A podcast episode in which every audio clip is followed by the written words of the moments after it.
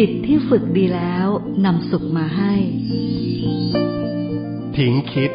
ได้คิด ทิ้งคิด ใจเป็นอิสระ ทิ้งคิดครับกับใจตนะ นี่คือทิ้งคิดคลับนะคะ ชวนทิ้งคิด เพราะว่าความคิดที่วนเวียนอยู่ในหัวเราเนี่ย บางทีมัน โอ้คือเวลาที่คนเรามีความคิดเนี่ยมันมีทั้งคิดคิดดี คิดไม่ดีนะคะ คิดทางกุศล คิดทางไม่เป็น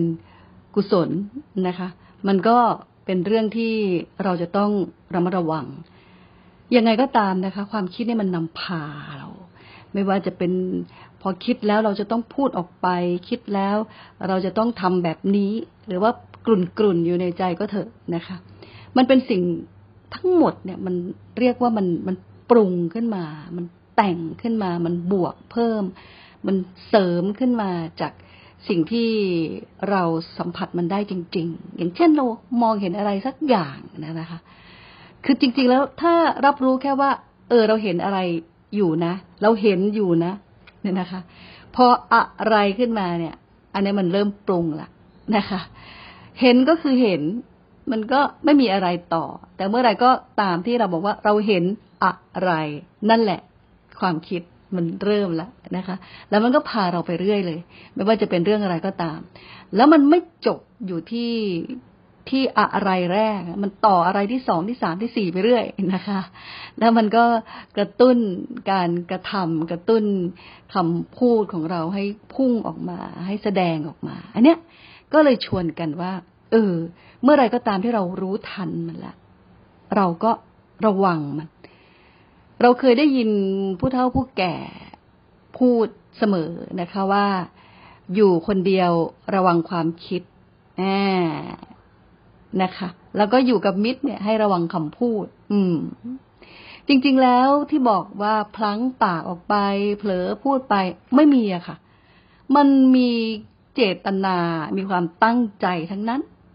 ที่จะทำให้เราพูดเรากระทำออกไป จะมีว่าเผลอพลั้งปากพลั้งมือไม่มีมันมีตัวกระตุ้นอยู่ข้างในอยู่แล้วนะคะ ก็เลยชวนกันว่า เออ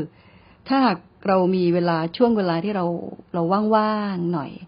เราสงบสงบเราเงียบๆหน่อย ให้ลองสังเกตตัวเองว่า ในแต่ละช่วงเวลาแต่ละขณะเนี่ย เราคิดอะไร หนึ่งนาทีนะเราคิดได้หลายเรื่องเลยนะคะ ลองดูค่ะ ลองดู เมื่อวานเนี่ยคุณขวัญเรือน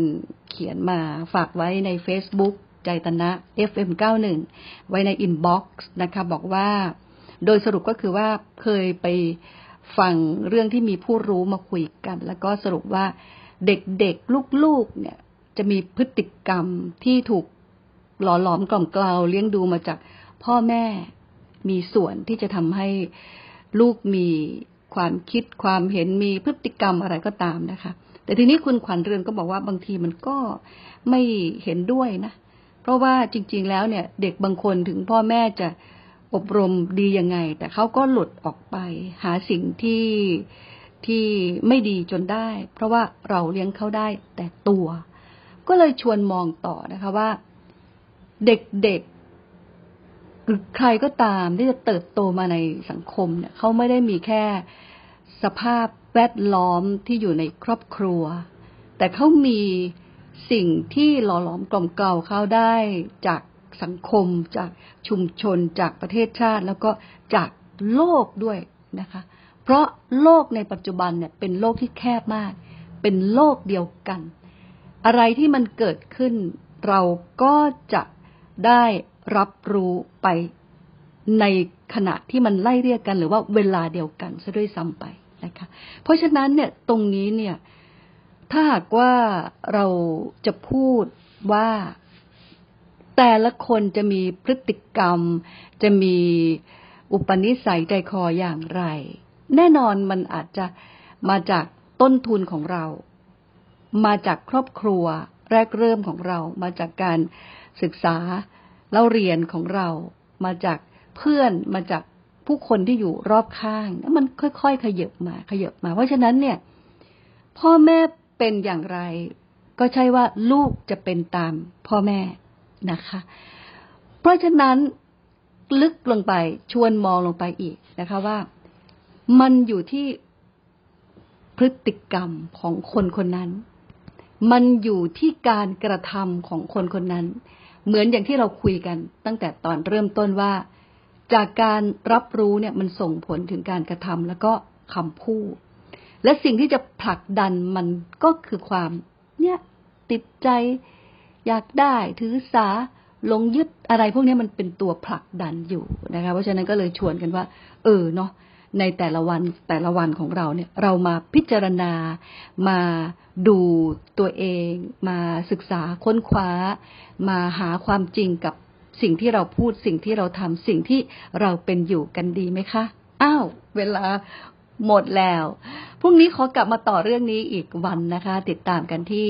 นี่ทิ้งคิดขับกับใจตนะ แล้วพบกันใหม่ สวัสดีค่ะ จิตที่ฝึกดีแล้วนำสุขมาให้ ทิ้งคิด ได้คิด